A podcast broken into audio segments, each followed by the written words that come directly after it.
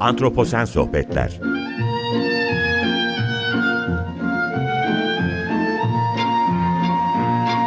Hazırlayan ve sunan Utku Perktaş.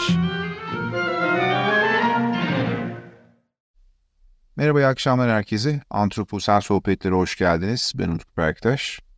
Yeni yılın ilk programı bugün Antroposen Sohbetler'de. Bu vesileyle yeni yılınızı kutluyorum. Bütün dinleyicilerimizin, Açık Radyo ailesinin yeni yılı kutlu olsun. Geçtiğimiz yılı aratmayacak, mutlu, başarılı, sağlıklı geçecek bir yeni yıl diliyorum. Bugün doğa tarihi çatısı altında e, anahtar kelimemiz iklim krizi olacak. E, iklim krizini tercih etmemin bir sebebi var. Önümüzdeki hafta Antroposen Sohbetler'de yine güzel bir söyleşi var. Ülkemizin önemli hukukçularından e, Gönül Çügür kaynaklı e, bir söyleşi yapmıştım ben.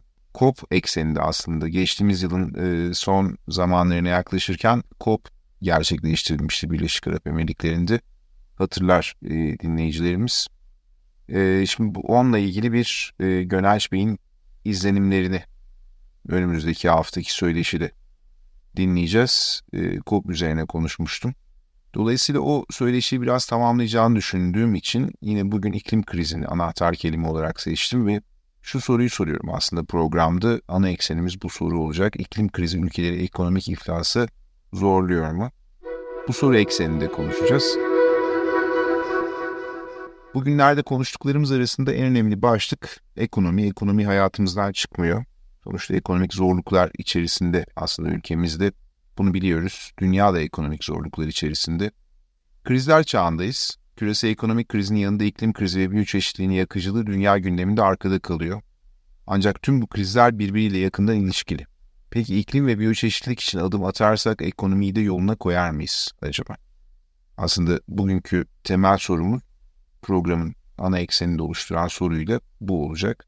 Dünya Bankası'nın raporuna göre biyoçeşitlilik kayıplarının ülkelerin kredi notlarında düşüşlere, borç krizlerine ve yükselen borçlanma maliyetlerine yol açtığı görülüyor. Sorun özellikle düşük ve orta gelirli ülkelerde ciddi düzeyde. Ekonomistler hükümetlerin beklemek ve daha sonra çok daha yüksek maliyetlerle karşılaşmak yerine biyoçeşitliliği korumak için yapılması gerekenleri şimdiden yapması gerektiğinin altını çizmiş. Yani bugünden bir takım şeylerin önlemini almamız lazım. Peki biyoçeşitlilik ve iklim krizleri gezegeni zorluyor mu gerçekten? Kesinlikle zorluyor. Ee, aslında iki terimi hep hatırlayarak yaşam tarzımızı bu terimlere ve krizlere göre belirlemek zorundayız. Biyoçeşitlilik ve iklim krizleri büyüyerek devam ediyor ve gezegeni zorluyor. Gezegen diyorum zira insanı merkeze koyarsak unutmamamız gereken bir şey var.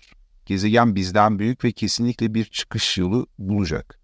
Ama topyekun biyoçeşitlilik, ki bunu genellikle programın bir dönem mottosu haline getirmiştim ben. E, biyoçeşitlik dediğimizde üç nokta sekiz milyarlık dünya mirasını kastediyorum ve bu dünya mirası geri dönüşümsüz olarak yok olacak gibi gözüküyor. Ve emin olun bu yok oluşun içinde insan da yer alacak belki. İçinde olduğumuz modern zamanları karakterize eden altıncı kitlesel yok oluş olayı görünen o ki ilk tahmin edilenden daha kötü olacak. Şimdi iki bin yirmi üç yılında Finn ve arkadaşları tarafından yayınlanan bir akademik makale gezegendeki hayvan türlerinin neredeyse yarısının günümüzde düşüşte olduğunu, ancak geçmişteki kitlesel yok oluşların aksine bugünkü yok oluş krizinin tamamen insan eliyle yaratıldığını ve insan tarafından kaynaklandığını kesinlikle söylüyor. Artık bunu biliyoruz. Şimdi gezegende kaybedenler kazananlardan fazla. Şimdi makalenin başlığı şöyle, kazananlardan çok kaybedenler popülasyon eğilimlerinin çeşitliliği yoluyla antroposen iflasının araştırılması. Ve dikkat çeken birkaç bilgi iki yaşamlardan yani afibilerden bahsediyor. Ee, diğer bir tanımlamaya göre kurbağaların da içinde olduğu grup bu. Bu omurgalı türlerin ortalama yüzde altmış üçünün azaldığı bildirilmiş bu çalışmada. Ve eldeki sınırlı veriler böceklerin de çoğu omurgalıya benzer bir eğilim gösterdiğini ve popülasyonlarının hızla azaldığını gösteriyor. Azalan türlerin oranının yüzde elli dört olduğu belirtilmiş ve bu rakamlar hiç iyi değil, hatta tek kelimeyle korkunç diye ben bunu tanımlayacağım. Araştırmayı gerçekleştiren uluslararası akademik bir ekip popülasyon değerlerinin nasıl değiştiğini görmek için dünyanın dört bir yanından memeli, kuş, sürüngen, amfibi, balık ve böcek dahil olmak üzere toplam yetmiş bir binden fazla hayvan türü için popülasyon eğilimine ilişkin verileri analiz etti. İçinde olduğumuz dönem şüphesiz büyük bir iflas dönemi ve büyük iflasın nedeni aslında çok açık. Sürdürülebilir olmayan toprak, su ve enerji kullanımının yanı sıra kontrolden çıkmış küresel ısınma problemi ki bu bizim için iklim krizini ortaya çıkarıyor ve küresel ısınma probleminden kaynaklanan iklim adaletsizliğinin gezegende tüm canlı bileşenleri yansıması en büyük problemlerimiz arasında. Bu problemlerin tek nedeninin de insan faaliyetleri olduğu artık inkar edilmez bir gerçek. İklim krizi için önlem alınmazsa ne olacak? Şu anda adaletsizlik o kadar yüksek ki dünya üzerindeki tüm yaşam ortamlarının yüzde kırkı artan insan nüfusunu desteklemek için özellikle gıda üretimi için değiştirilmiş durumda. Tek başına tarım, küresel anlamda ormansızlaşmanın yüzde doksanından ve gezegenin tatlı su tüketiminin yüzde yetmişinden sorumlu ve dolayısıyla bu habitatlarda yaşayan türleri yok olma gerçekleriyle yüzleştirmekte. Bu nedenle de işte altıncı kitlesel yok oluş döneminin içindeyiz diyoruz. Yani dünya kendi tarihinde görmediği hızda tür kaybediyor. Yine geçtiğimiz programlarda belki birkaç sefer farklı programlarda söylediğim bir şey var. İnsanın olmadığı bir dünyada yok oluş hızı milyon yılda ölçülüyor. bir ila on tür deniyor bunun için çalışmalara göre ama bugün antroposen çağda, insan çağında yok oluşların çok daha hızlı olduğunu görüyoruz.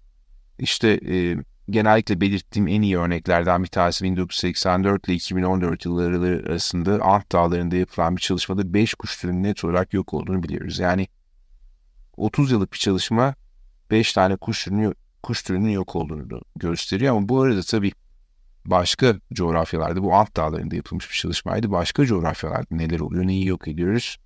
O sırada bunların hepsini aslında belgeleyemiyoruz da belki ama kaybettiklerimiz çok. Yani bin dokuz yüzler sanayi devriminden sonrayı düşünelim, yani bin dokuz yüzlerin başından itibaren ele alalım, günümüze gelene kadar yüzlerce tür birçok farklı canlı grubundan yok olmuş durumda.